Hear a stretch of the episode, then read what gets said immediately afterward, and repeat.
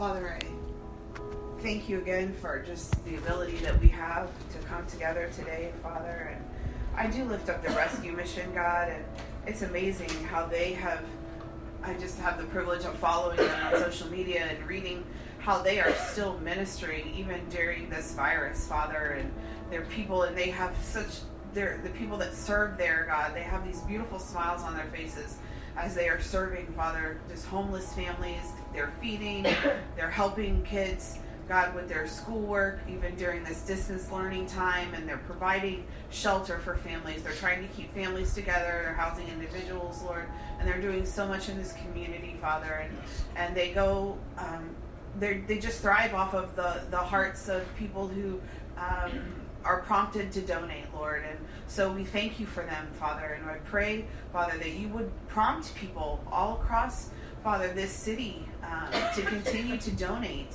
And I thank you for the families that they're able to house right now, God, that are there. I thank you, Father, that this is a, a faith based organization where they can hear the gospel, God, and that they can come to know you. So not only are they getting their physical needs needs met, Father, but that they're getting exposed to you. And we just pray, Father, for each and every person that is in there right now, Father, that they would come to know you and that they would come to love you, Father, and that they would be able, Father, to transition into homes of their own, Father, and that they would be able to establish families, Father, and raise their children in the fear and the admonition you, God. And so I thank you for that. And I thank you for those that are continuing to serve, Father. Protect them from the virus, God, that they would not get sick, God. And on days when they don't feel well, but yet they continue to serve tirelessly, God, strengthen the, the, your servants, Lord. And Father, on, on, days when the food might be a little low, I pray that you would extend it, Father, to feed everyone that is there, Lord. And so I thank you for that, God. And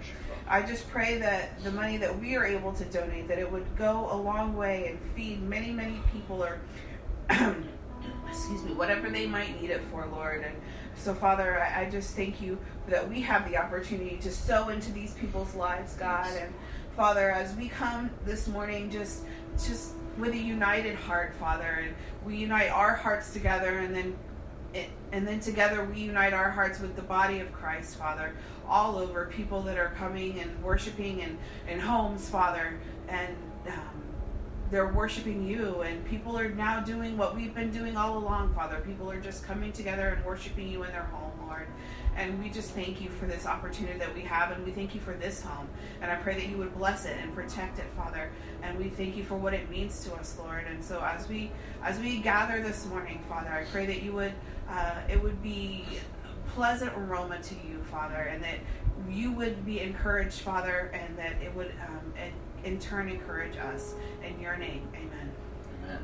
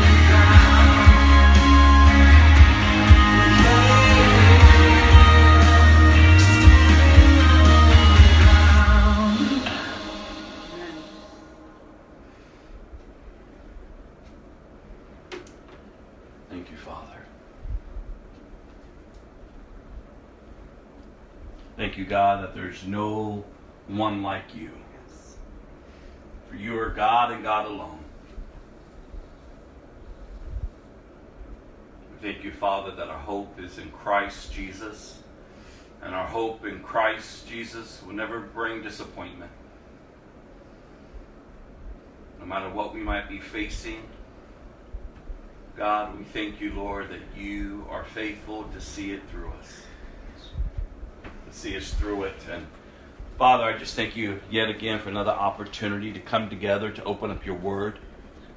Pray, God, that we'd be attentive to the leading of your Holy Spirit this day, God. Father, that we would allow you full access to our hearts. God, that we wouldn't, Father, get distracted, Lord. Father, that we would allow you, Lord Jesus, to search us. See if there be any wicked way within us. Test us, Lord. Refine us, Father, to be more and more in the image of your Son. That we may go forth, Father, to do thy will. That we would be effective harvesters, Lord, laborers in the harvest field so, Father, whatever is needed in each of our lives today, individually and corporately, Father, may your will be done, I pray. In Jesus' name, amen. So, Galatians chapter 6, verse 7. Don't be misled. The justice of God, or you cannot mock the justice of God. You will harvest what you plant.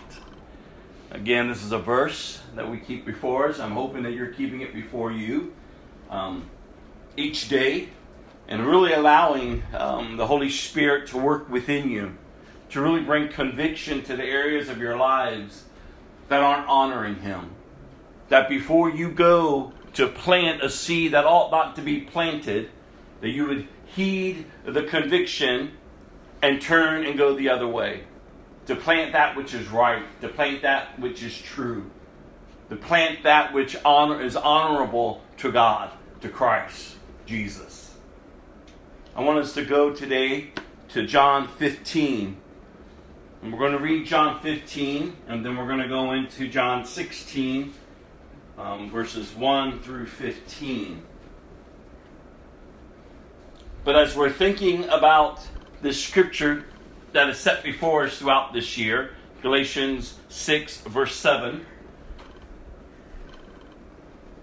And as I was praying through it this week, I kept coming back to John 15. And these are Jesus' words I am the true vine, or the grapevine, and my Father is the gardener. He cuts off every branch of mine that doesn't produce fruit he prunes the branches that do bear fruit so they will produce even more. You have already been pruned and purified by the message I have given you. Remain in me, and I will remain in you. For a branch cannot produce fruit if it is severed from the vine, and you cannot be fruitful unless you remain in me. Yes, I am the vine, you are the branches. Those who remain in me and I in them will produce much fruit. For apart from me, you can do nothing. Anyone who does not remain in me is thrown away like a useless branch and withers. Such branches are gathered into a pile to be burned.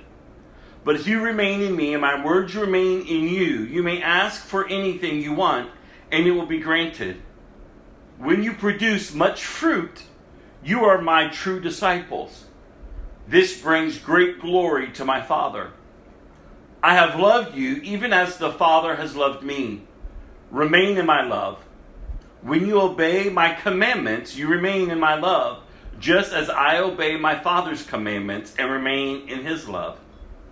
I have told you these things so that you will be filled with my joy. Yes, your joy will overflow. This is my commandment love each other in the same way I have loved you. There is no greater love than to lay down one's life for one's friends. You are my friends if you do what I command. I no longer call you slaves because a master doesn't confide in his slaves. Now you are my friends. Since I have told you everything the Father told me. Listen to this.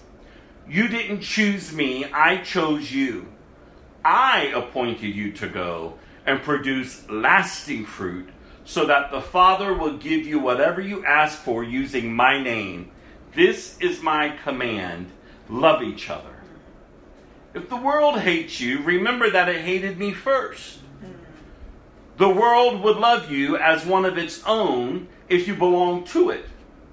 But you are no longer part of the world. I chose you to come out of the world, so it hates you. Do you remember what I told you? A slave is not greater than the master. Since they persecuted me, naturally they will persecute you. And if they had listened to me, they will listen to you. They will do all this to you because of me, for they have rejected the one who sent me. They would not be guilty if I had not come and spoken to them. But now they have no excuse for their sin. Anyone who hates me also hates my Father. If I hadn't done such miraculous signs among them that no one else could do, they would not be guilty. But as it is, they have seen everything I did, yet they still hate me and my Father. This fulfills what is written in their scriptures. They hated me without cause. But I will send you the advocate, the Spirit of truth. He will come to you from the Father and will testify all about me. And you must also testify about me because you have been with me from the beginning of my ministry. I have told you these things so that you won't abandon your faith. For you will be expelled from the synagogues. And a time is coming when those who kill you will think they are doing a holy service for God. This is because they have never known the Father or me. Yes, I am telling you these things now, so that when they happen, you will remember my warning. I didn't tell you earlier because I was going to be with you a while longer. But now I am going away to the one who sent me. And not one of you is asking, Where am I going? Instead, you grieve because of what I've told you. Mm-hmm. But in fact, it is best for you that I go away, because if I don't, the advocate won't come. If I do go away, then I will send him to you. And when he comes, he will convict the world of its sin, and of God's righteousness, and of the coming judgment. The world's sin is that it refuses to believe in me. Righteousness is available because I go to the Father, and you will see me no more. Judgment will come because the ruler of this world has already been judged. There is so much more I want to tell you, but you can't bear it now. When the Spirit of truth comes, he will guide you into all truth. He will not speak on his own, but will tell you what he has heard. He will tell you about the future. He will bring me glory by telling you whatever he receives from me. All that belongs to the Father is mine. That is why I said, The Spirit will tell you whatever he receives from me. Jesus' words. He is the branch. He's the grapevine, I'm sorry. And we are the branch. Apart from him, we could do nothing. We are to remain in him. We are to abide in him. And as I've been encouraging us, as scripture encourages us, if we are Christians, then our new identity is in Christ. There's nothing in and of ourselves that we can do to please God. God is pleased all because of what Jesus accomplished. Amen. And all because of who Jesus is. Not of not anything of me, not anything of you. Are you in Christ today? Are you engrafted into his family? Have you received the Holy Spirit, the one in whom he's telling the disciples will come? And listen to the works of the Holy Spirit. Listen to what Scripture says. When he comes, he will convict the world of its sin and of God's righteousness and of the coming judgment. The world's sin is that it refuses to believe in me. Righteousness is available because I go to the Father and you will see me no more. And judgment will come because the ruler of this world has already been judged. So the Holy Spirit is to bring conviction. He reveals God's righteousness through Christ, and he announces the coming judgment that is to come upon the earth. And Jesus is telling us here remain in me. And did you also hear when he says that a true friend would lay their life down for the others, as he did for us? And as he did, so he calls us to lay our life down, to die to, the, to our old self to deny ourselves, to pick up his cross, and to follow him. This isn't just, and as we've heard not only me say, but others say, and hopefully you understand this, this isn't a lifestyle of just a, a little prayer and then poof, you just keep living however you want. That is not the Christian life. The Christian life is one that is bearing fruit. Amen. Again, it's not a perfected life. We're not perfect until we are with Christ. But until then, our position is in Him. We can walk upright in a crooked world. We don't have to give in to temptation. He makes a way out of every temptation. But if we do sin, we feel the conviction of the Holy Spirit. He reminds us of God's righteousness through Christ and the judgment that's coming for those that are found apart from Christ. So we repent we get up and we keep moving forward. Sin is not to be our master any longer. We're not identifying with the old man, the old woman any longer. We're not identifying with the desires of the flesh. We're not identifying any longer with the ways of the world. And we're surely not identifying as children of Satan, the father of lies. This week I, I sat down and I just began to list out, unfortunately, some of the bad fruit that we see not only in our fellowship, but in the church at large. And as I've been writing these out, I've been saying, Lord, your truth offends. It's an equal opportunity to offend everyone. Truth hurts, truth offends. because your flesh doesn't want to hear the truth. Your flesh rather continue to go its way, what it knows, and by its desires, by the pull of the world, and by the enslavement of Satan.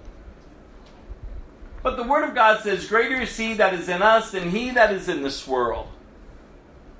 And so I want you to hear some of the fruit that, that maybe even is, has been in your life or is still in your life, but it ought not to be what's defining us.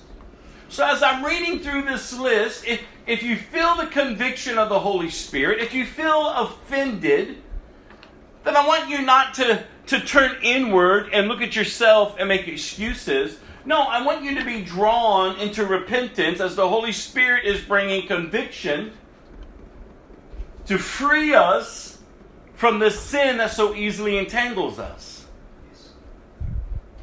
So here we go. This is a life, as, as I'm reading through this list, again, if any of this is active in our lives, something's wrong. We're not, we're, we're not abiding, we're not remaining in Christ.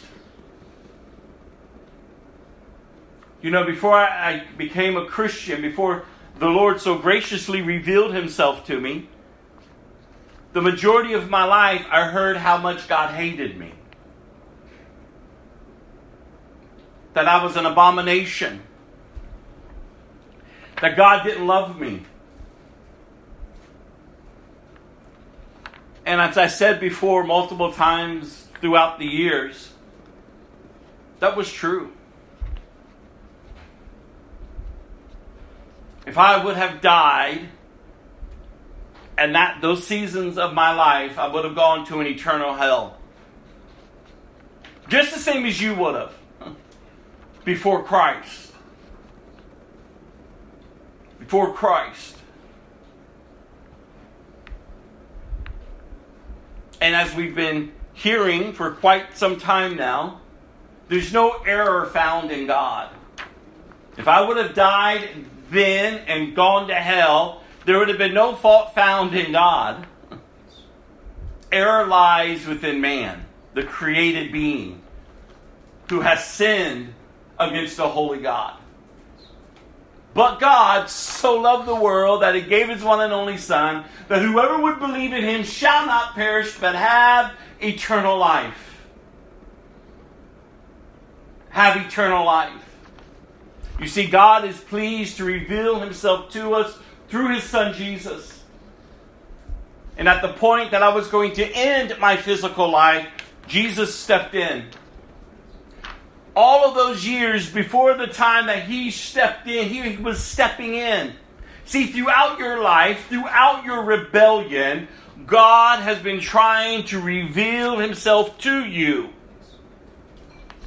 You have to remember that God's will is that none shall perish. But he's not going to force us to follow him. But he does provide a way out of his wrath a way out of judgment. Through his son Jesus, through the Holy Spirit that brings forth conviction, that reveals God's righteousness through Christ, and of the judging com- judgment, of the coming judgment. God was pleased to reveal himself to me. My eyes were open, and yet, though for so long I had such issues with God. For so long, I had all this misconception, all these false ideals of who God was. In an instant, I felt His love.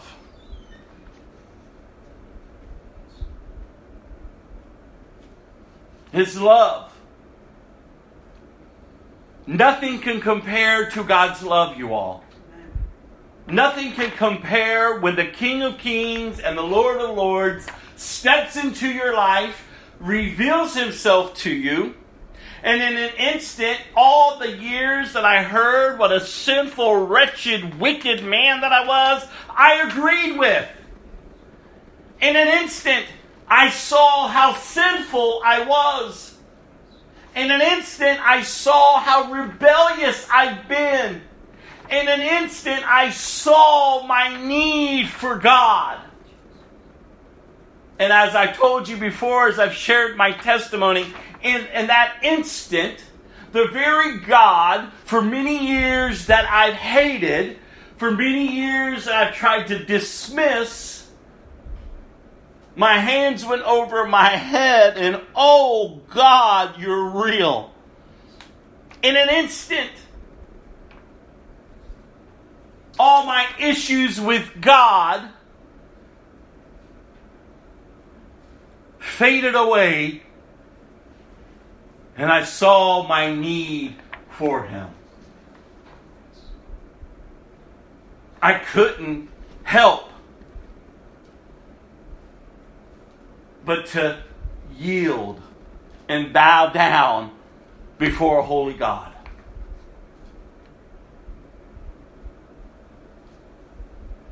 And since that day, that day when it happened, it was a good almost year or so.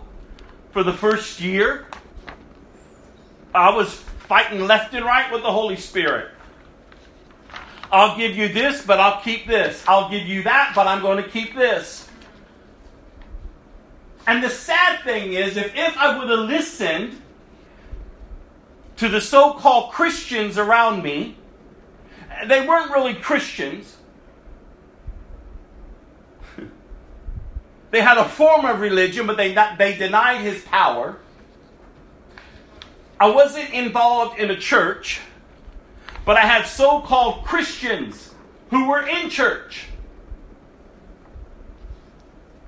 extending me the, the false grace to remain who I was. They weren't bold enough to tell me the truth because they themselves did not know the truth. They were fine, like I said before, they were fine clubbing with me, drugging with me, drinking with me, gossiping with me, doing all this other stuff with me. And I knew even at that time something was wrong. That the God who stepped into my life hadn't stepped into theirs. Because the God who stepped into my life began to transform me, that it began to irritate them. Like something is wrong, church.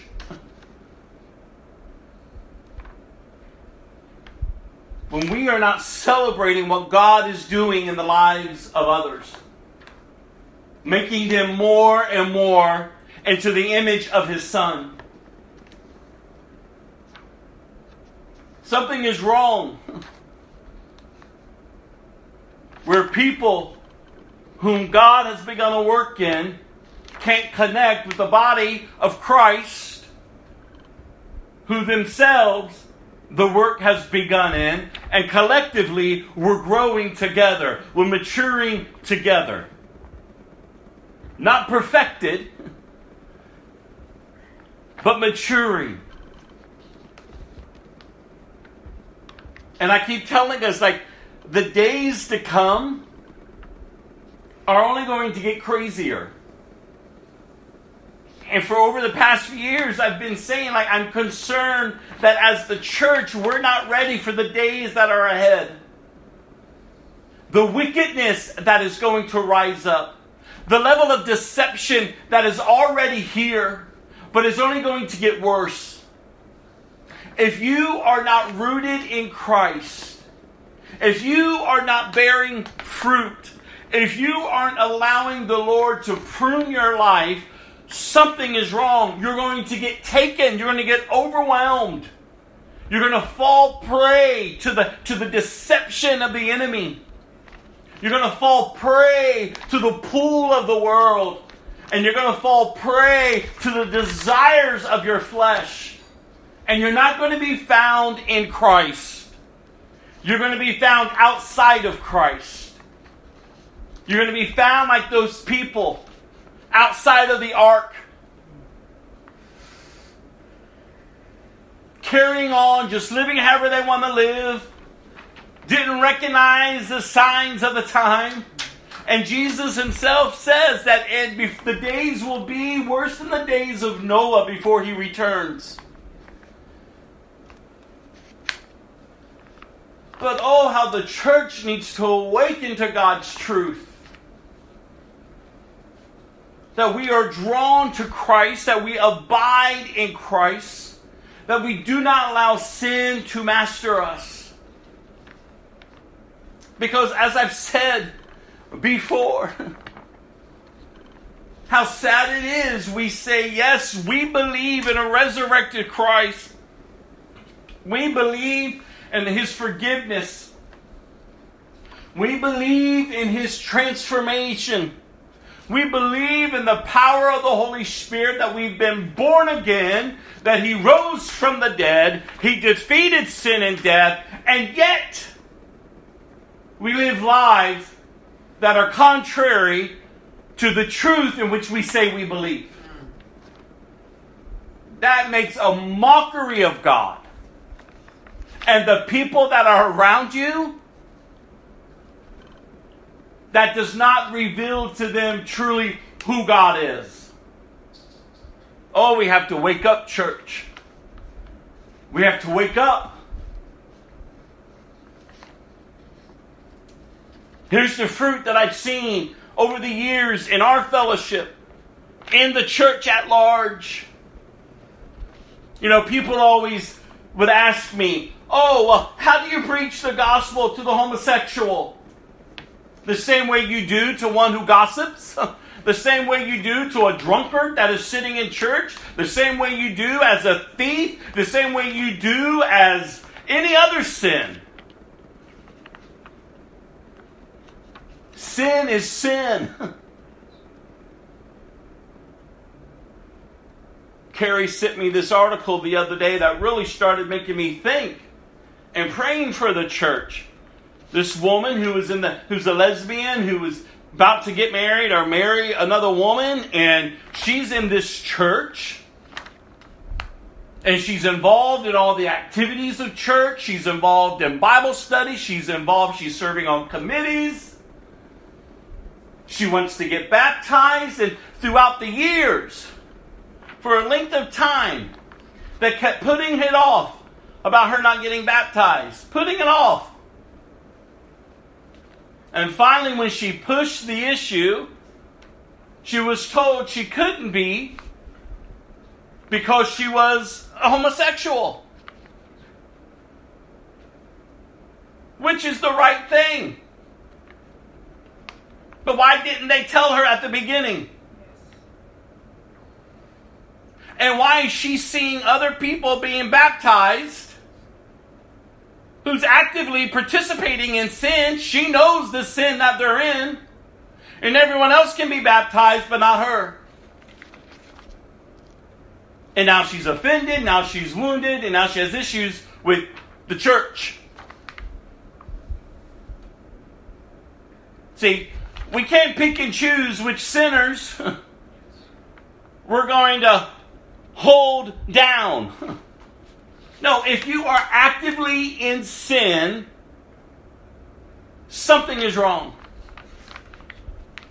If you are actively, knowingly participating, you have no conviction of truth in your life, no matter what that sin is, you're not a Christian.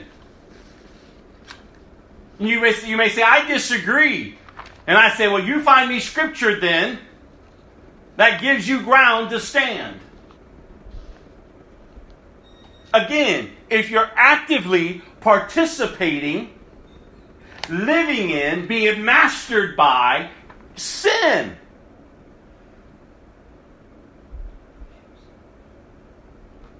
you're only holding a form of religion and you're denying his power. Again, the level of deception that's going to come on this earth as we're getting towards the days that he appears is going to be at a greater level than any of us has ever known. It's going to be at such a level, and it's already on the earth. People are deceived. People don't want to hear truth. People are easily offended. People will kill you. The level of persecution that is rising up on this earth, on the church, is the highest that we've ever seen before, and it's only going to get worse. People, in and of themselves, are not going to want to hear truth. They just want to live however they want to live.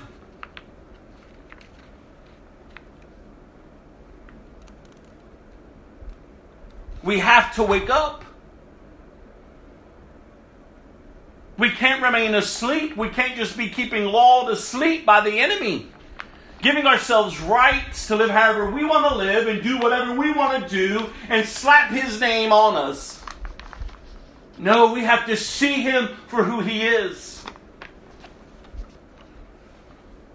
Again, all those years of my life where I was told that God hated me and I was abomination melted away in the instant in that moment when he stepped in and revealed how much he loved me. Again, I recognized how sinful I was, how rebellious I was, and my great need for his love. I didn't hold up my fist at him in that moment as I did all those years and blame him. I didn't point my finger at him and lay out all my accusations against him. I didn't say to him, Look what your people did to me. No, no, I couldn't say anything. All I could do is bow. Oh, dear Lord. And be fully embraced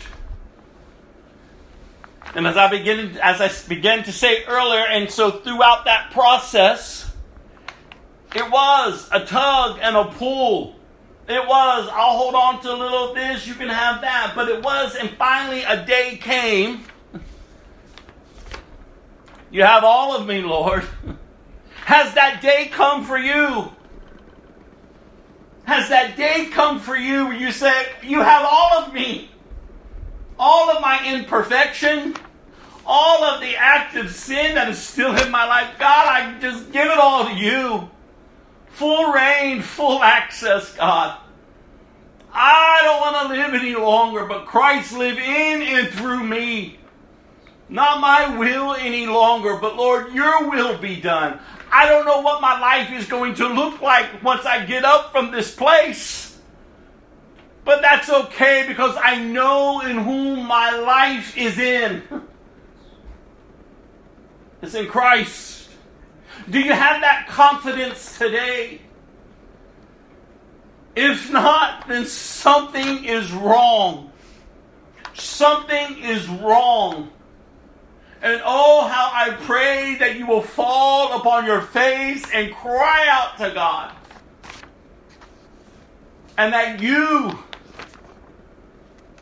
would sit and step in, reveal himself to you. That you fully see your need for your Savior. That you're not holding up your fist against him. That you're not laying out all the accusations. That you're not just holding on to things in your life because that's what makes you feel at peace with yourself. But that you come to a complete surrender. You love him when you obey him. Did you hear Jesus' words?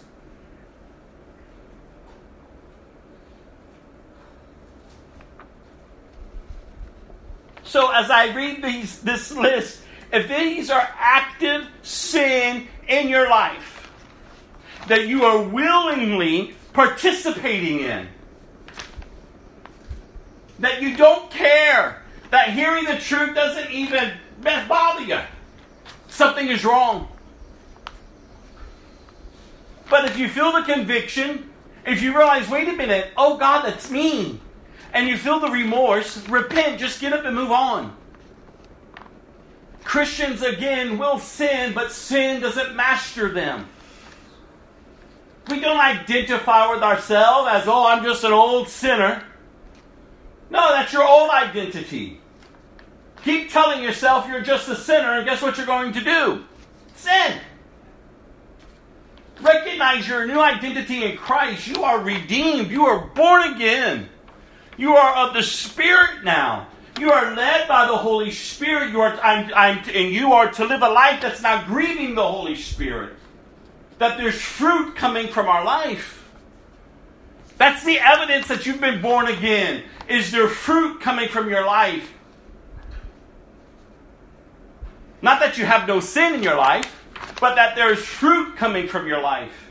And you're not allowing sin to master you, but you're allowing the Holy Spirit to do what the Holy Spirit came to do. Again, remember the three works of the Holy Spirit to bring conviction, to reveal God's righteousness through Jesus, and then to reveal the judgment that's coming.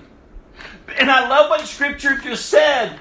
And the judgment is coming because the enemy has already been judged. God's wrath is coming.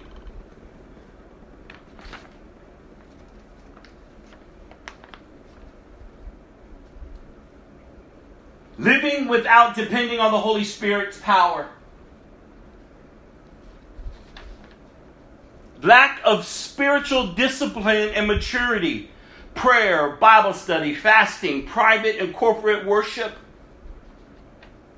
forsaking fellowship with believers, putting fr- family, friends, and any other relationships before our relationship and obedience to the Lord, religious works, a lying tongue, slander, backbiting, gossip, murmuring, complaining, jealousy, envy, a negative, unstable mindset, walking in offense, wrong motives of the heart, living in a false reality, believing your own lies, vile and ungodly speech, betrayal, theft, anger, division, poor stewardship of time, finances, health, and gifts thoughts of murder or plotting murder, adultery, abortion, shacking up, physical, verbal, emotional, spiritual, sexual abuse,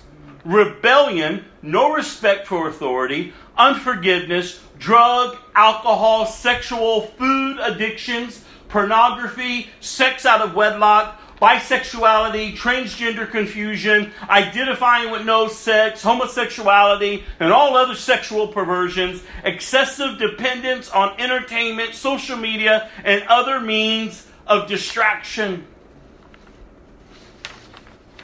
And so many more could be added. If this fruit is coming from your life, Something is wrong. Something is wrong. If you don't feel the conviction when the Holy Spirit is convicting, something is wrong. These works are not glorifying God. And why we have existed in allowing the church to peddle this false gospel is beyond my understanding. I mean, well, in a way, I do understand because we only want to hear what's good for us.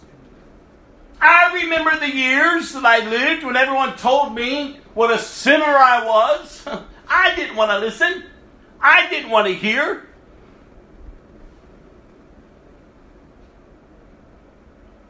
But now, when the Holy Spirit comes and brings conviction to my heart and to my life, why are you acting that way? Why are you thinking that way? Why are you about to touch that? Why did you say that?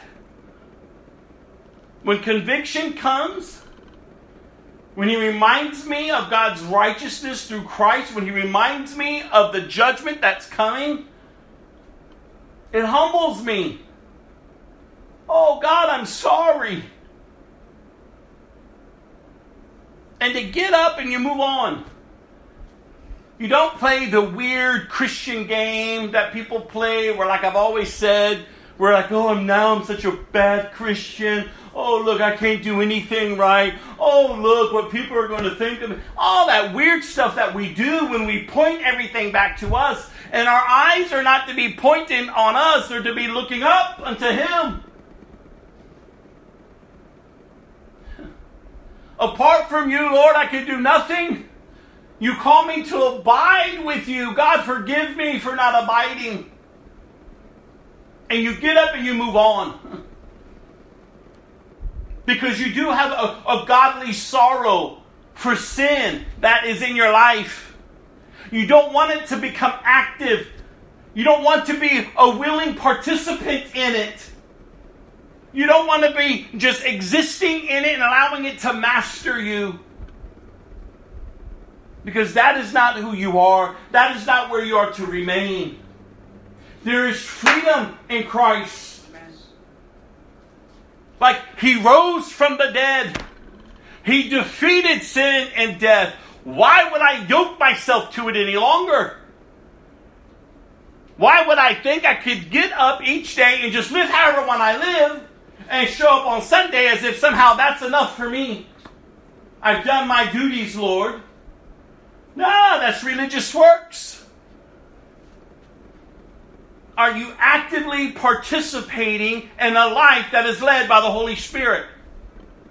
Do you see the difference? You're not actively, willingly being led by Satan, by your flesh, by the drawl of the world. No, daily you're dying to it. daily you're moving forward empowered by the Holy Spirit, realizing that this world is not your home. There is a job for you to do, there's works that you have been created to do to bring honor and glory to Him. And as I've said before, you and I are born for such a time as this. If you still have breath in your body, you have a purpose not for yourself, but for God. For God. And this plague that is upon the nations should be revealing to you the condition of your heart. Where have you been spending the majority of your time? Where has your mind been? Where has your attitude been? Where has your flesh gone? Oh my goodness, how we are to be dependent upon the Holy Spirit, growing and maturing, not being, you know, enslaved to ourselves, but just being real, you all. There is going to come a day where we're going to stand before God. Every single one of us. And either we're going to hear, Well done, my good and faithful servant, enter in. Or he's going to look at us and say, Depart from me, I never knew you, you worker of sin. You worker of sin. That is the fruit of your life. That is how you lived. You denied him, and you just lived for self. And you remember, the Bible tells us when he says that to people, in return, they're going to come back to him. And they're going to make it all about them. Well, didn't I do this? And didn't I do this? And didn't I do this? And he says, Depart from me. I never knew you. He's just. He is right. We don't have time to play church. We don't have time just to keep doing what we want to do. No, we need to bow our knees. We need to humble ourselves before a holy God and cry out, God, I need you.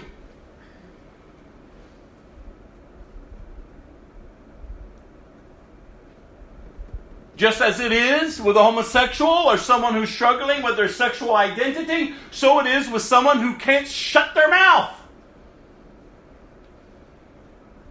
If it's an active, you're willingly participating in sin, it is mastering you. And you are not to be mastered.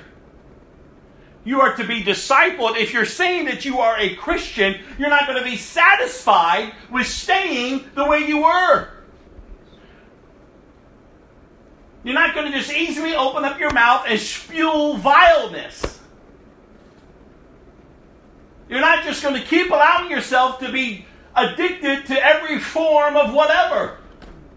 You're not just going to keep running to the world and trampling Christ's blood underneath your feet and then go to bed. I said, ah, it doesn't matter. We make a mockery of him. And not everyone. Because the Christian life can be lived. We have brothers and sisters throughout the earth that are living for Christ. And in living for Christ, they are dying for Christ.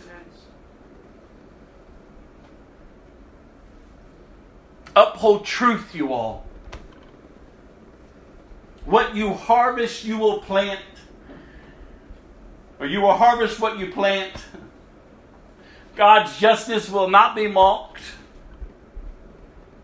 Come on. We got to wake up. We got to wake up. Your life should be producing good fruit, lasting fruit. Your life should be impacting others with the good news of Jesus.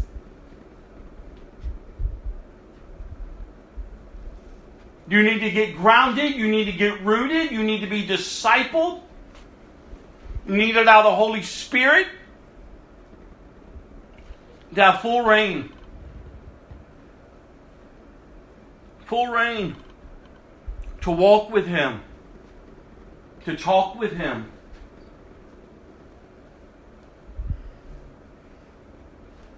To extend the same love and the same grace that you've received to others. To extend forgiveness Everything that you have received, you should freely give.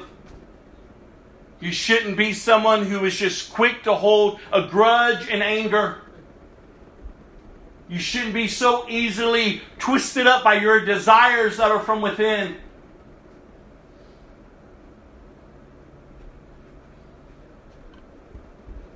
The same gospel that you would share to this sinner or to that, it's the same. You need Jesus. You need Jesus. And I'm sure throughout the years before I came to Christ, I wasn't ready to hear that. I'm sure the majority of people who were telling me that God, I was an abomination, that I was a sinner, I'm sure within that same context, the same moment, they were telling me I needed Jesus. But I wasn't at a place to listen. All I heard first was the condemnation. God hates me. I'm an abomination. I didn't want to hear anything else because I was a slave to sin. I was a child of Satan. And all I wanted to hear was the condemnation, the condemnation, the condemnation. And if that's all that you hear, is you being condemned, and there's not a quickening to get up and move on into Christ, then you're a slave to yourself. And you're a slave to Satan. He is the father of lies. He comes to condemn. He doesn't convict. He condemns because he stands condemned.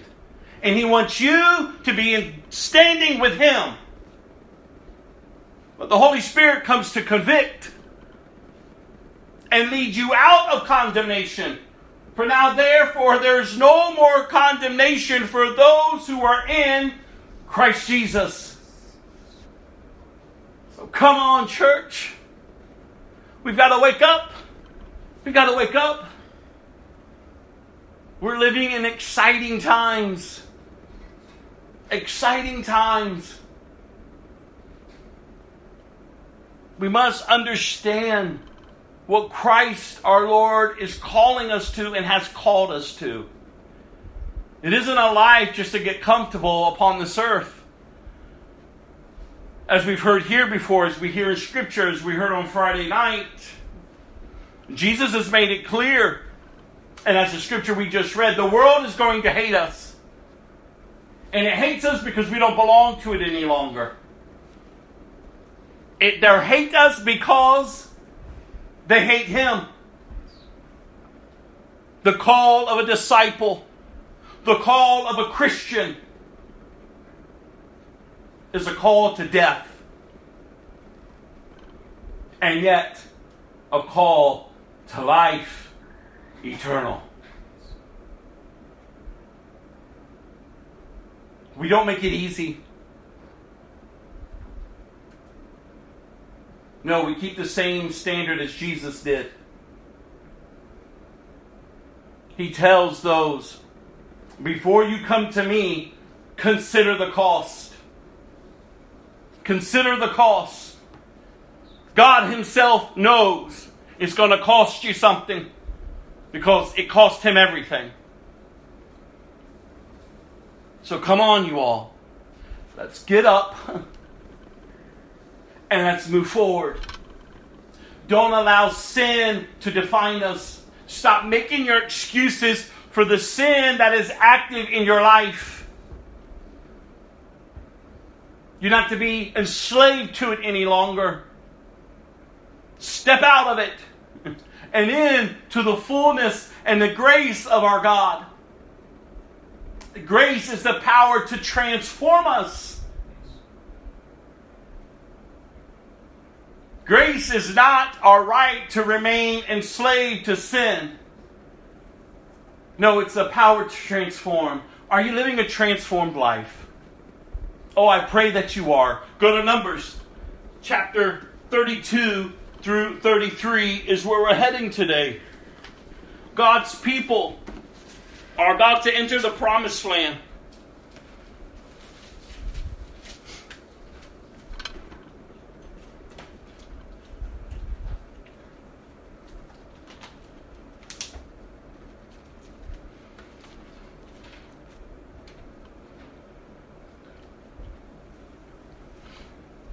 And again, when we read, when we're reading about God's people, it could be so easy for us to go, "How how can they do that? Uh, we're no different."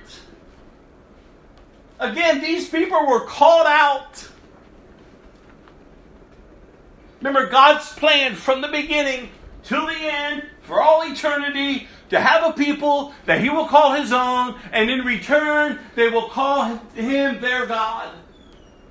People who are truly satisfied in Christ, in God. God was with His people. God was revealing himself over and over and over, and yet they kept being drawn back, kept being drawn back. Because their rebellion was more satisfying than their freedom that was found in God. Let that settle in. Their rebellion was more satisfying to them than the freedom that they found in their God. We're about to read where a couple of the tribes saw the lush land around them, saw the provision that was right in front of them for their cattle, for their herds, and for their family, and they would rather settle for that that's on the outside of the promise than what's inside the promise. Are you living outside of the promise today? Seriously. Are you left out? Because that's what you chose to do. My temporal provision before me looks better than the call to get up and to move into freedom.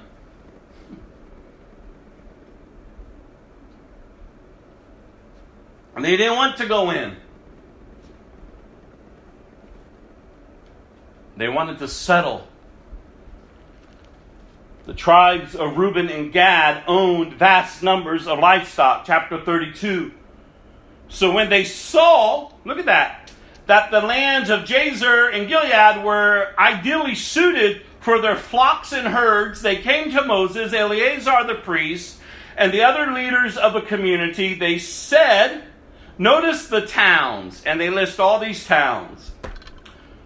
The Lord has conquered this whole area for the community of Israel, and it's ideally suited for our livestock. If we have found favor with you, please let us have this land as our property instead of giving us land across the Jordan. Do you intend to stay here while your brothers go across and do all the fighting? Moses asked the men of Gad and Reuben. Why do you want to discourage the rest of the people of Israel for going across to the land the Lord has given them? Underline, highlight that scripture, look at it for a second. Why do you want to discourage the rest of the people of Israel from going across to the land the Lord has given them? Your disobedience is costly. It can discourage others from moving on into Christ.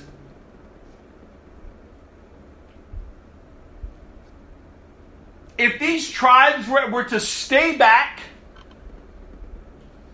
the other tribes would begin to think, well, what's the point of moving on? What's the point of growing and getting all that God has for me? Why don't I just take up camp here? I mean, they're getting away with it, they're doing it. They seem to still be blessed and, and have things. Let's just all just take up camp and sit outside of the promise. God help us. And then Moses reminds them, verse 8 Your ancestors did the same thing when I sent them from Kadesh Barnea to explore the land. After they went up to the valley of Eshcol and explored the land, they discouraged the people of Israel from entering the land the Lord was giving them. Remember, he sent the spies in. They all came back. Only two had a good report. The rest of them, they were like, oh no! Don't go! Don't go! Then the Lord was very angry with them, and he vowed, Of all those I rescued from Egypt, not one who is 20 years or older will ever, I'm sorry, will ever see the land I swore to give to Abraham, Isaac, and Jacob. For they have not obeyed me wholeheartedly. They, the only exceptions are Caleb and Joshua, for they have wholeheartedly followed the Lord. The Lord was angry with Israel and made them wander in the wilderness for 40 years until the entire generation that sinned in the Lord's sight had died. But here you are, a brood of sinners doing exactly the same thing. You are making the Lord even angrier with Israel. If you turn away from him like this, and he abandons them again in the wilderness, you will be responsible for destroying this entire nation. My God, your actions have consequences. Not only for yourself, but for your children, for your children's children, for your church, for your city, for your nation. And you say, oh no, Rob, come on. My life doesn't impact all that. Yes, it does.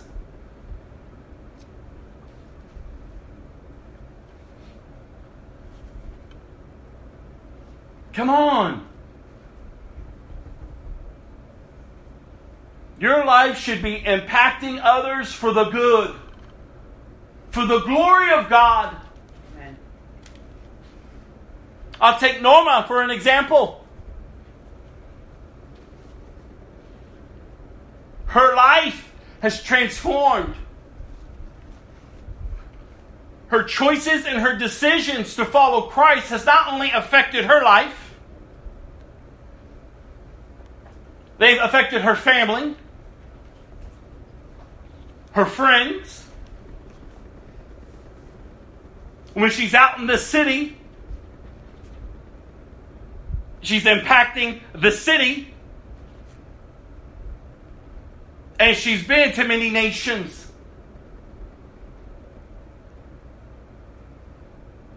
all because of Christ. None of that could happen to influence the world for the good if she would have settled to remain outside of the promised land. If she would have settled to abide in herself, to take up residence with her desires, her wants, her longings her needs, her insecurities, her hurts, her wounds. None of these lives could have been impacted for the glory of God. Your life can make a difference and will make a difference if you would just yield to Christ, receive Christ, obey Christ, live for Christ, and die to self. your decisions affect everyone else, not just your life. That's why the cycles just keep continuing in families and cities throughout the nations. Because people would rather love themselves than to wholeheartedly love God. And it will continue until the day of Lord Jesus returns. And He's only taking those who belong to Him, you all. God help us. Moses was laying it out. But they approached Moses. Now they heard everything Moses said. We simply want to build pens for our livestock and fortify towns for our wives and children. Then we will arm ourselves and lead our fellow Israelites into battle until we have brought them safely into their land. Meanwhile, our families will stay in the fortified towns we build here, build here so they will be safe from any attacks by the local people. We will not return to our homes until all the people of Israel have re- received their portions of land. But we do not claim any of the land on the other side of the Jordan. We would rather live here on the east side and accept this as our great a grant of land. Then Moses said, If you keep your word and arm yourselves for the Lord's battle, and if your troops cross the Jordan and keep fighting until the Lord has driven out his enemies, then you may return when the Lord has conquered the land. And look who's conquering the land, you all the Lord. you will have fulfilled your duty to the Lord and to the rest of the people of Israel. And the land on the east side of the Jordan will be your property from the Lord. But if you fail to keep your word, then you will have sinned against the Lord, and you may be sure that your sin will find you out. Go ahead and build your towns for your families and pens for your flock, but do everything you have promised. Your sin will find you out. There's a lot of people who come. Notice how they did, the only thing they replied to Moses was they just wanted to meet their physical needs. They didn't hear anything else. Okay, okay, we'll do this. Just give us this. Ah, that's what you want? Here. But in saying this, you need to fulfill what God has called the community to.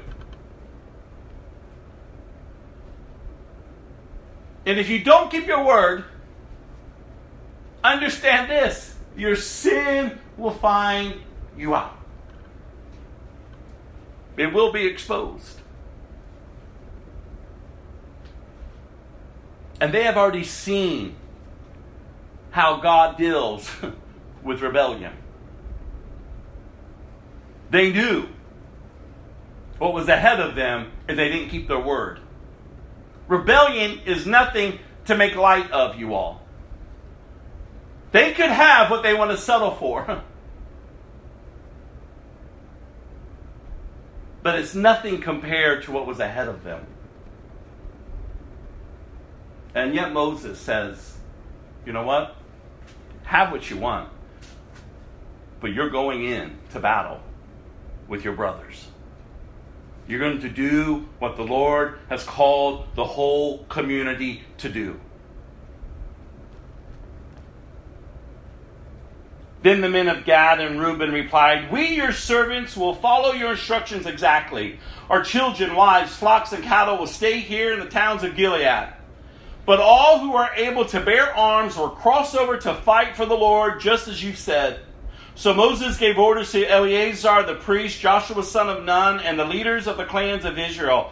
He said, the, the men of Gad and Reuben who are armed for battle must cross the Jordan with you to fight for the Lord. If they do, give them the land of Gilead as their property when the land is conquered. But if they refuse to arm themselves and cross over with you, then they must accept land with the rest of you in the land of Canaan. The tribes of Gad and Reuben said again, "We are your servants, and we do, and we will do as the Lord has commanded. We will cross the Jordan into Canaan fully armed to fight for the Lord, but our property will be here on this side of Jordan."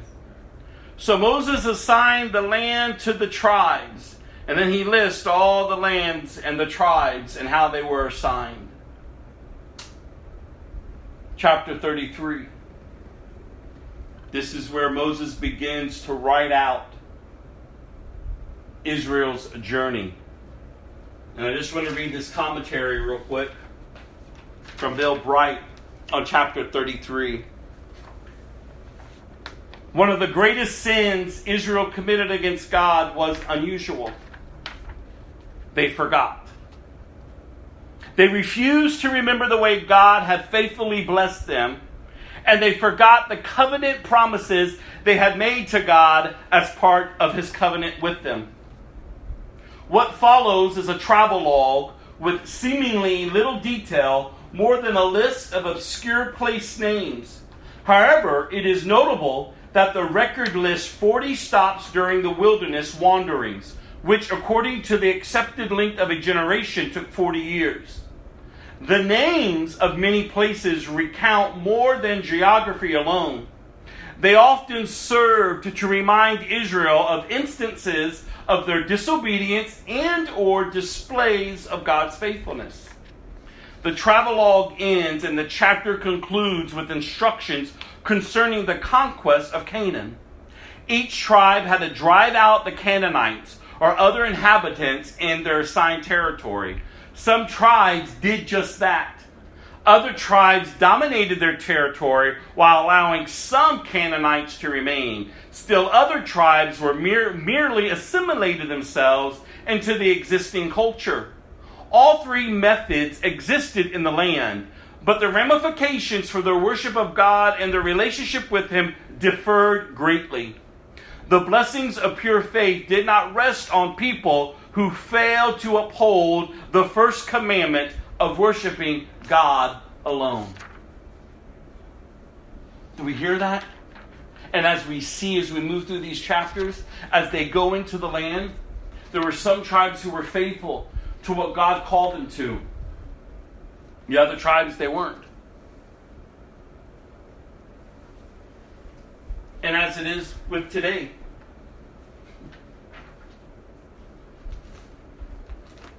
God help us, you all. Don't have the mindset to settle to remain on the outside of God's promises. don't have the mindset to step in and, and just grab hold just a few of the promises, but the rest just let go and just keep living however you think you want to live. The justice of God will not be mocked. You will harvest what you plant. God is not looking for wishy washy people. Seek Him and you will find Him if you seek Him with your whole heart, not a divided heart. Not one foot in and one foot out. No, but a life completely surrendered to Christ Jesus. A life who is willing to move forward as the Holy Spirit brings conviction. He is not going to force us to love Him. No greater love than this that will ever be displayed than for one to lay down their life for their friend. And that's what he did for us, and that's what he calls us to. He's not going to force us to love him. But do you love him? And even Christ Jesus himself said, Why do you say, Lord, Lord, and not do what I command? Why would we want to live and continue to live lives that grieve the Holy Spirit, that do not bring honor to Christ Jesus? Come on, we got to wake up. These people were about to enter in. They were once slaves in Egypt. They had a hard life. And God heard their cries and God set them free. And instead of clinging to God, worshiping Him only, they begin to benefit from their relationship with God, but they weren't fully satisfied with God. They were still trying to find their wholeness, their satisfaction and their rebellion. God help us. Chapter 33. I'm only going to read verse 1 through 4 first. This is the route the Israelites followed as they marched out of Egypt under the leadership of Moses and Aaron. At the Lord's direction, Moses kept a written record of their progress. These are the stages of their march, identified by the different places where they stopped along the way. They set out from the city of Ramses in early spring on the 15th day of the first month, on the morning after the first Passover celebration, the people of Israel left defiantly in full, full, full view of all the Egyptians. Meanwhile, the Egyptians were burying all their firstborn sons, whom the Lord had killed the night before. The Lord had defeated the gods of Egypt that night with great acts of judgment. Do you keep a journal? You ought to. You ought to chart the course until you take your final breath. The good, the bad, the ugly. Your rebellion, His goodness, His faithfulness. So you can look back and see how God has moved, see how you've grown and how you've matured. I've told you in seasons where the enemy's coming at full force. I begin to feel discouraged or overwhelmed. And I can't think of any scripture. My mind is completely shot. I can pull out a journal and I can begin to remind myself of who my God is and what my God has done and what his promises are.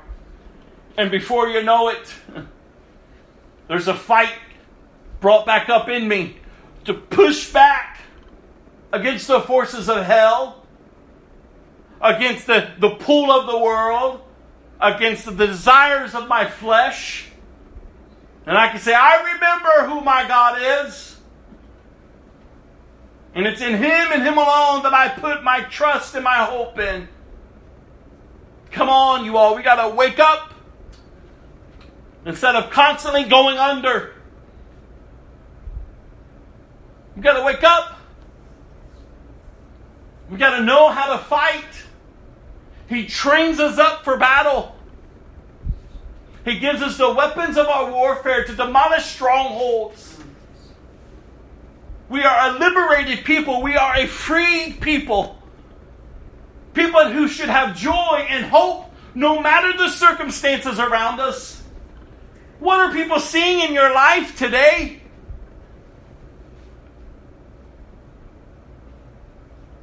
What are they hearing coming from your mouth? Do they find any hope of new life in you?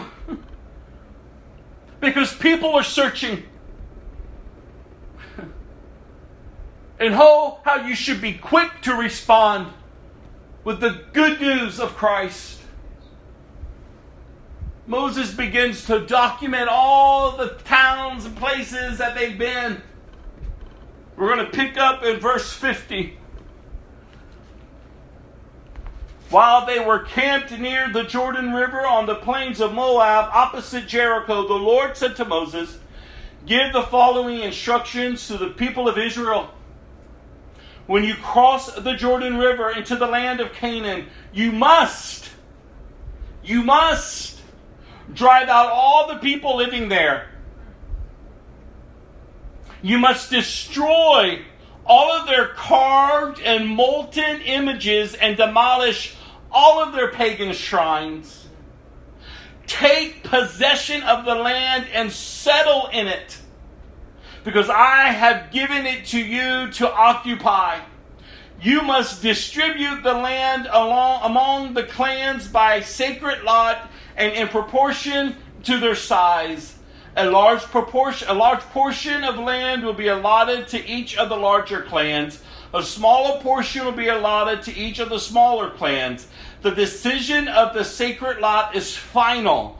And this way the portions of the land will be divided among your ancestral tribes. But if you fail to drive out the people who live in the land those who remain will be like splinters in your eyes and thorns in your sides. Hmm.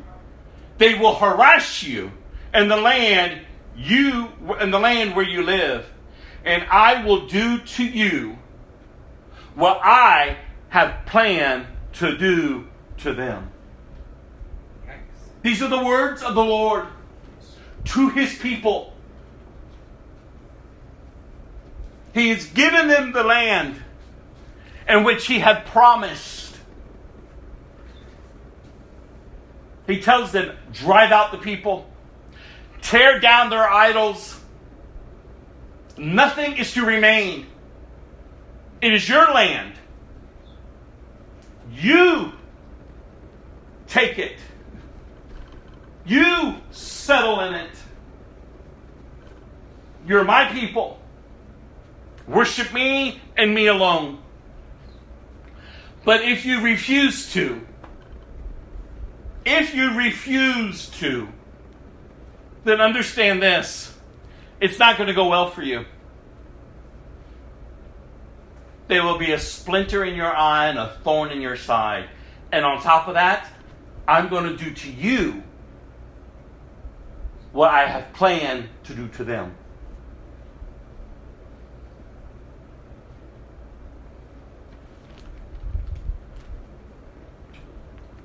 And I would dare say, as it was then, so it is now. He says to the church, You are my people. I have purchased you by the blood of my Son.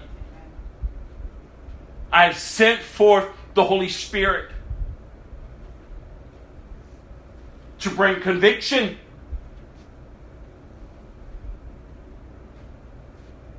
to reveal my righteousness through my son Jesus. And for the judgment that is coming. I have made a way for you to be reconciled to me, to be at peace with me, to receive my love, Now tear down all those idols that you worshiped and that you clung to all those years. Remove, shatter everything that reminds you of who you were and what they've done to you and everything from your past because I'm going to make you whole. You're my beloved.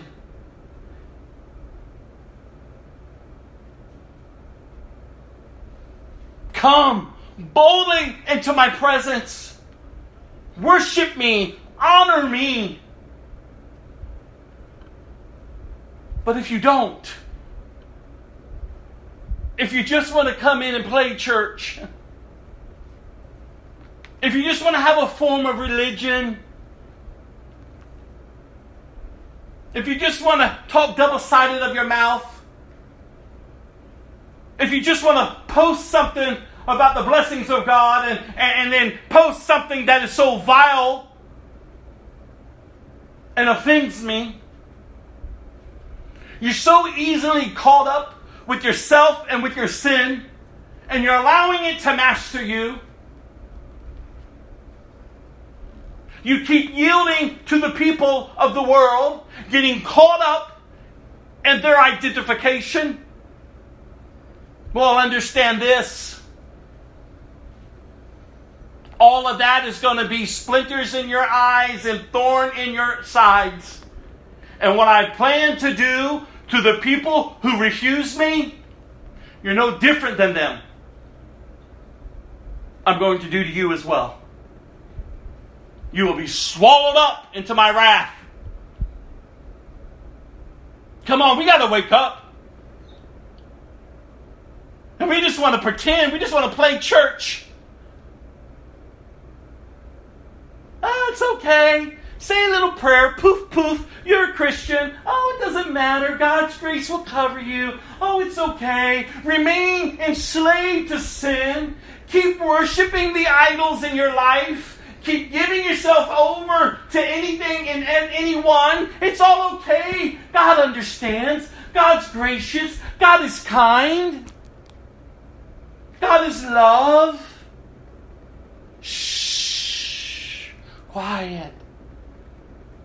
Quiet. Oh, no, no. Don't be so, don't, don't, don't, no, no, no. You don't need to become so religious and, and be so holy. Now, come on. You're just a sinner. You're just a flesh. Shh. It's okay. Quiet down now. Sing your little songs. Say your little prayers. But don't believe in the God who has called you to himself. No, believe in me, Satan whispers. He's an angel of light. all throughout time, religious people who thought they are right with God all along has been wrong. They've been on the outside.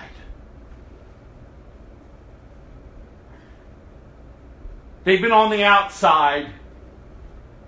They never loved God. they just held a form of godliness. But yet they denied his power to transform. They denied the work of the Holy Spirit. Are you comfortable with that today? Are you comfortable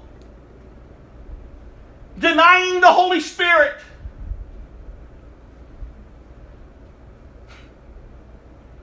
God help us. I keep telling you what Scripture says, not what I say.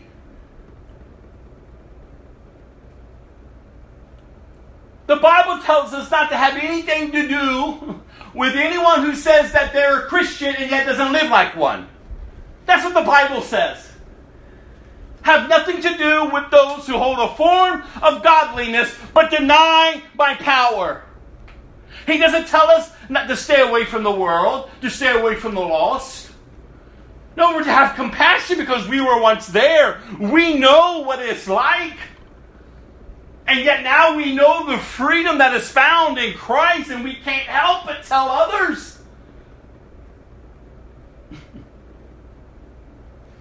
Don't even eat with a Christian who has an anger problem.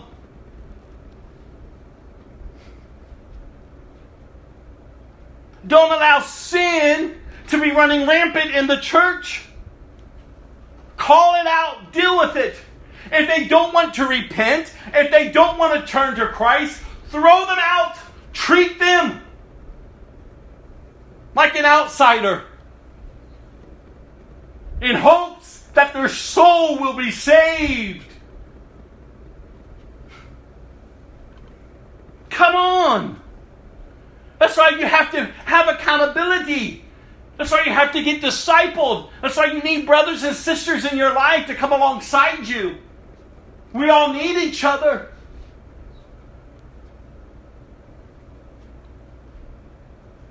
Deal with the issues that are in your own life. Help assist others to grow in godliness as you're growing in godliness. Deal with the plank in your eye so you can deal with the splinter in your brothers and your sisters. Get up and move forward. Don't settle. It's one thing this plague is, is, is, is, is working in me.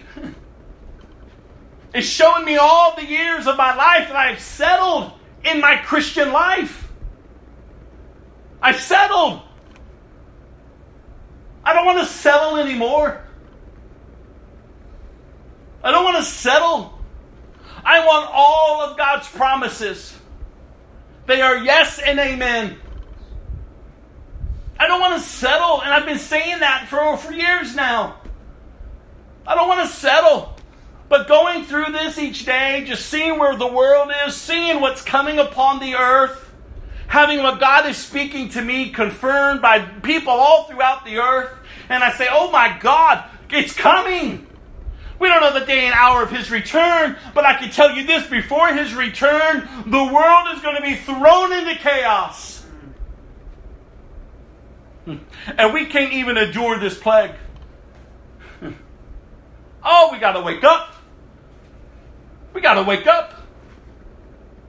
We don't want to be like these people who just settled.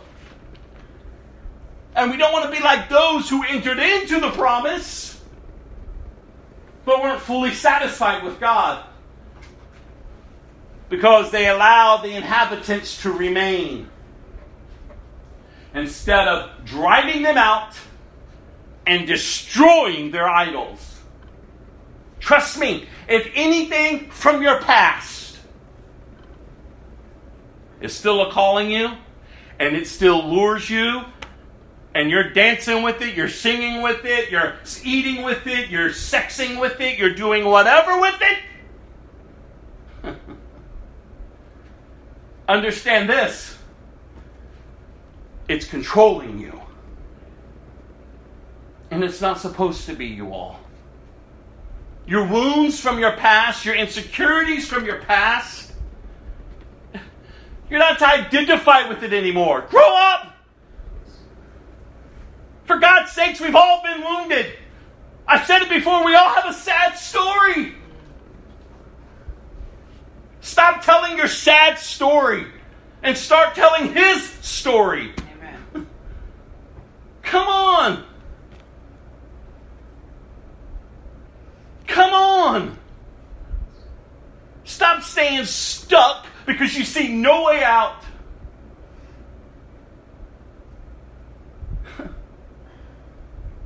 Put your hand to the plow and move forward. Move forward. That is your direction. Move forward. Stop allowing the unsaved to benefit from the principles of the kingdom more than you are. The unsaved. There's some talented, impressive people out there. They have a kingdom mindset how to reap the benefits from the kingdom principles. They will die and go to hell because they don't know the king, oh, but they know the principles. and they will reap a bounty upon this earth, but they will face his judgment. There are unsaved people who don't have the hope in Christ making it through this plague, and they are fine. They have a vision for the future. They're like, how can I step on this and get over and get more of me in it? And the church, we're still yoked with our lusts from the past. We're still yoked to our poor insecurities and our woundedness and our frailness and our anxiousness and perversion. and we're trying to, and we're using all these distractions just to keep some type of sanity in our mind. But bless God. Praise Jesus. Ah, come on. Come on. I'm serious, you all. We can't any longer just keep settling. We are God's people, His holy remnant, His chosen ambassadors. Go to Luke chapter 4, verse 31. Luke 4, verse 31 through 5, verse 11.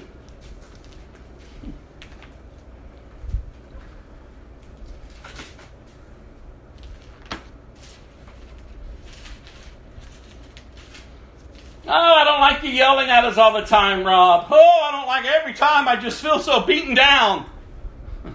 Well, go find someone who will tickle your ears and make you feel better.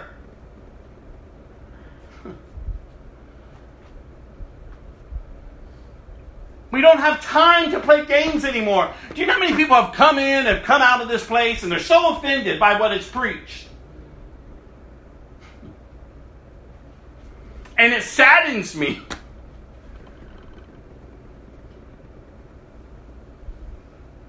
Because they don't want to give up their old life. They want to cling to it. Just do for us just serve us. Just give me, give me, give me. But don't you dare hold up any accountability. Who do you think you are? Who does he think he is? oh, Jesus, please.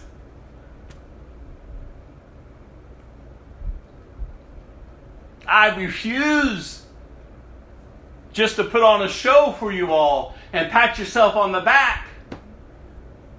Now scoot along. No. We don't have time for that. We don't have time for that. And God help the church at large to not go back to her old ways before the plague. He threw us all out of the building. And churches are scrambling. What do we do? What do we do? What do we do?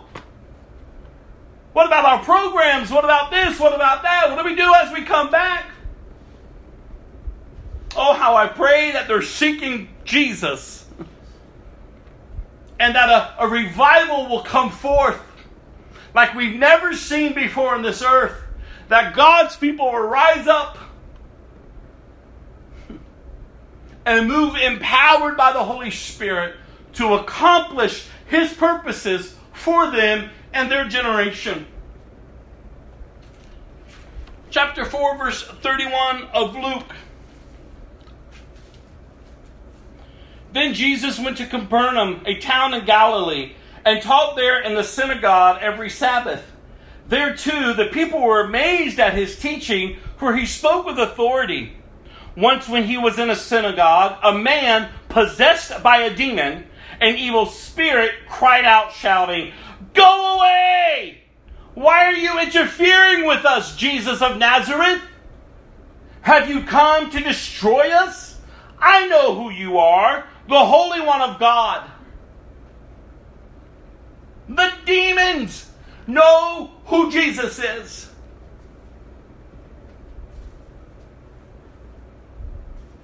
They interrupted the service. You're here to destroy us? Oh, I know who you are. But Jesus reprimanded him. Be quiet. Come out of the man, he ordered. At that, the demon threw the man to the floor as the crowd watched. Then it came out of him without hurting him further. Amazed, the people exclaimed, What authority and power this man's words possess!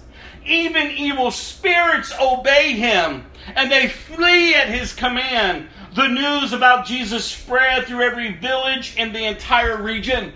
Listen, this is Jesus, you all. This is whom we say we are in. This is whom we say we belong to. All authority and power is in Jesus. So why are we cowering down? Giving ourselves over to the flesh, giving ourselves over to the pull of the world, and giving ourselves over to demons and to Satan.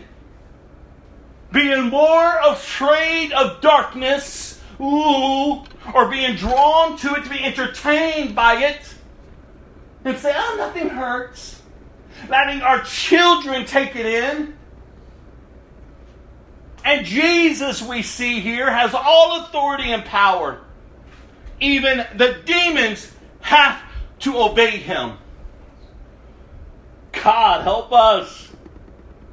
The news began to spread. After leaving the synagogue that day, Jesus went to Simon's home, where he found Simon's mother in law very sick with a high fever. Please heal her, everyone begged. Standing at her bedside, he rebuked the fever, and it left her. And she got up at once and prepared a meal for them. Don't read by that scripture too fast he not only removed the fever, but he healed her completely. We've all had fevers before, and we know that when fevers break, we are still worn down. This woman was healed completely. Nothing missing, nothing broken. Nothing of the illness remained with her. She got up and she served. She threw down a meal for Jesus. As the sun went down that evening, people throughout the village brought sick family members to Jesus, no matter what their diseases were, by God. And the touch of his hand healed everyone. Many were possessed by demons, and demons came out at his command, shouting, You are the Son of God! But because they knew he was the Messiah, he rebuked them and refused to let them speak.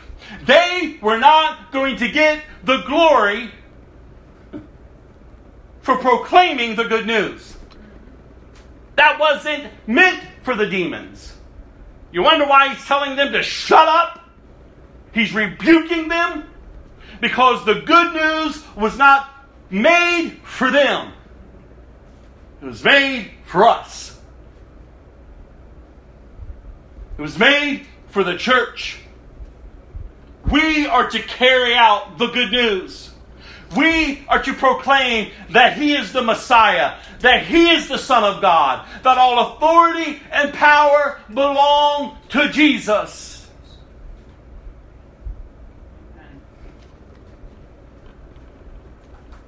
Early the next morning, Jesus went out into an isolated place. The crowd searched everywhere for him. And when they finally found him, they begged him not to leave them. But he replied, I must preach the good news of the kingdom of God in other towns too, because that is why I was sent. So he continued to travel around preaching in synagogues throughout Judea. Entering chapter 5 through verse 11.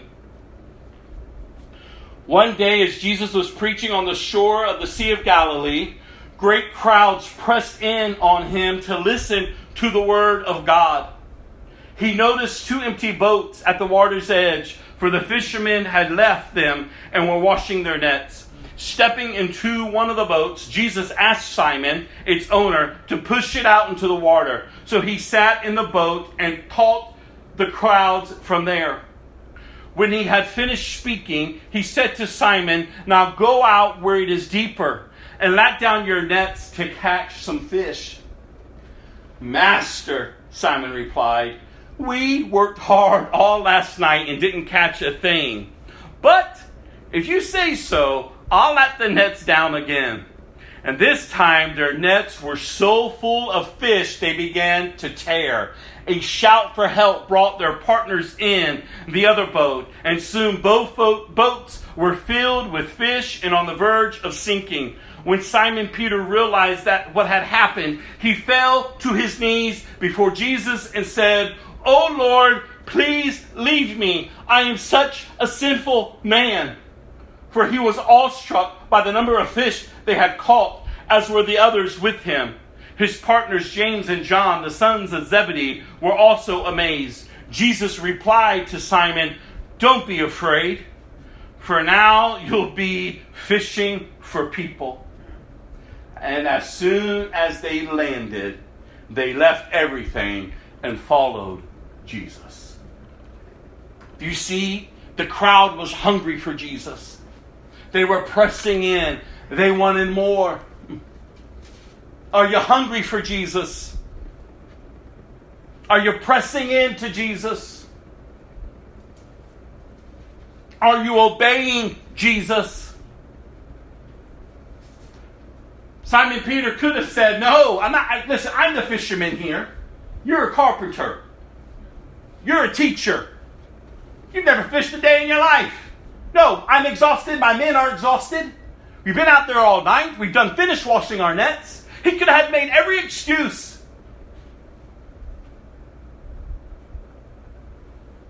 But if you ask, I'll do. And in his obedience, the multiplication, the, the amount of fish that were gathered that day was so impressive. But Simon Peter said, Leave me. I'm a sinful man.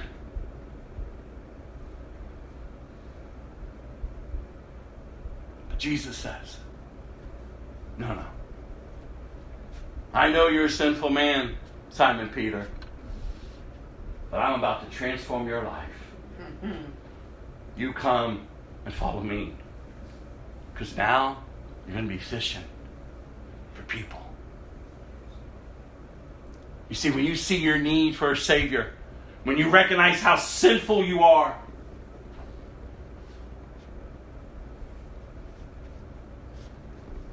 His grace transforms you. You receive the Holy Spirit, who again brings the conviction that leads you into repentance you have a full understanding of the righteousness of God through his son Jesus. And you understand the judgment that is coming upon the earth. And you can't help but be about your Father's business. Oh, come on, you all. Psalm 64.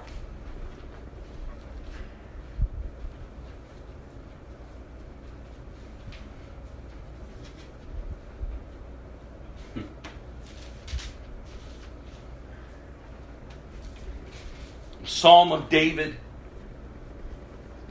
Again, as I've encouraged you, we all should, should know this by now. We're called to look up.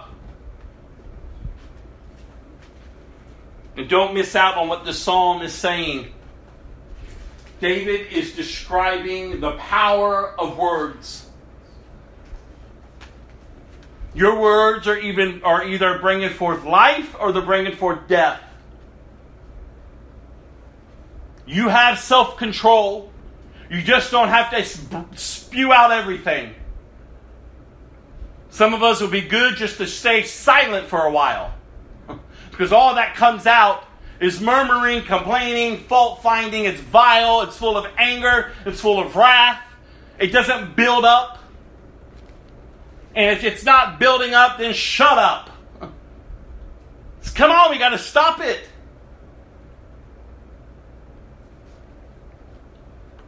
They're either tearing down or they're building up. They're either speaking forth life or they're laying upon curse and death upon people. Listen to what David says here. Oh God, listen to my complaint. Protect my life from my enemies' threats.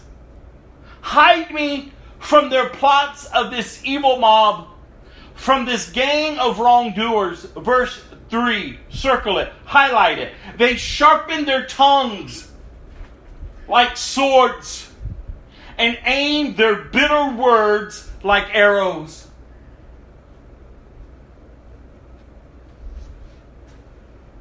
People aren't going to have nice things to say about you. But don't you dare cower down. Look up. Look up. They shoot from ambush at the innocent, attacking suddenly and fearlessly. They encourage each other to do evil and plan how to set their traps in secret. Who will ever notice, they ask as they as they plot their crimes. They say, "We have devised the perfect plan. Yes, the human heart and mind are cunning, but God himself will shoot them with his arrows, suddenly striking them down. Their own tongues will ruin them, and all who see them will shake their heads in scorn." Then everyone will be afraid they will proclaim the mighty acts of God and realize all the amazing things he's done, he does. The godly will rejoice in the Lord and find shelter in him, and those who do what is right will praise God. Amen. Come on, you all. Don't easily give in and just have to spew it out of your mouth. No, in and of yourself, you can't tame your tongue, but the Holy Spirit sure can. Amen. Yield your life to Christ. Allow the Holy Spirit to have full access to hold your tongue. Change your words. Mm. Repent. That's the key. Instead of remaining condemned, repent.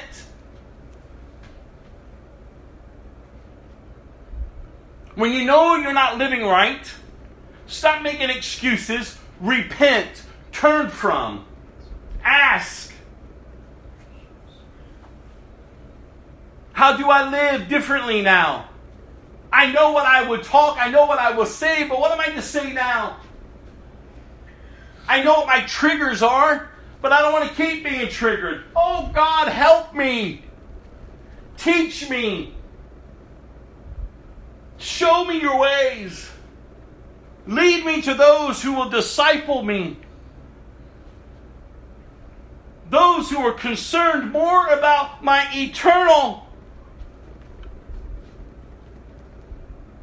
than my temporal.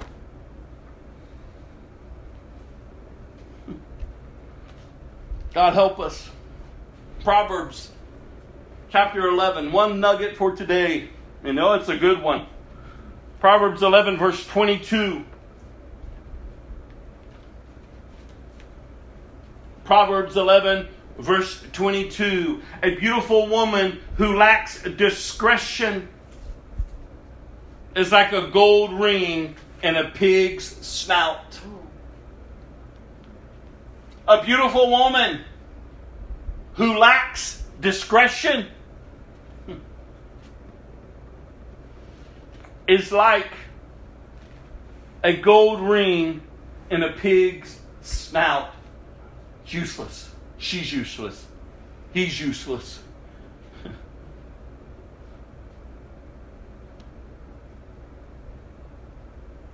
those who think they look good, those who think that they, you know they've got it all together, and yet they have no character.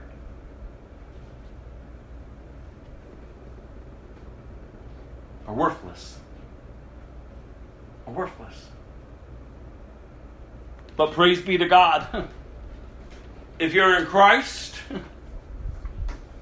you have worth. You have worth.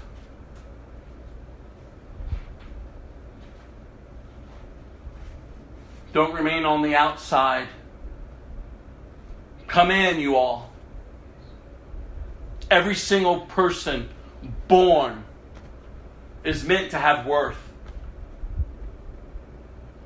All of us were born in complete rebellion as sinners, rebellion towards a holy God, broken from the moment we were conceived. But God has made a way for us to have worth, to be made whole, to have peace. And oh, how I pray that you are experiencing the fullness of His salvation. And if you're not, how I pray that you would feel the conviction of the Holy Spirit, repent of your sins, turn to Jesus, accept Him as Savior.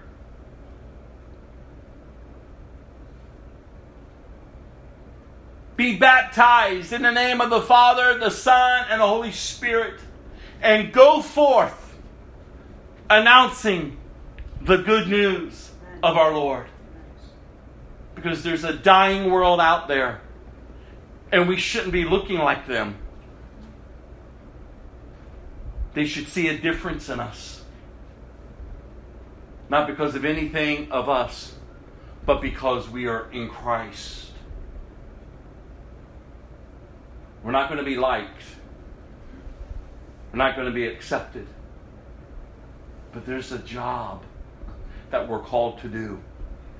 We're to be about our Father's business. We're to put our hands to the plow and not look back.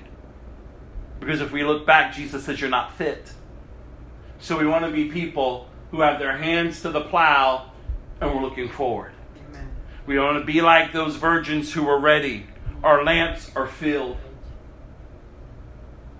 We want to be like those workers who were entrusted, knowing that the owner could come back at any time.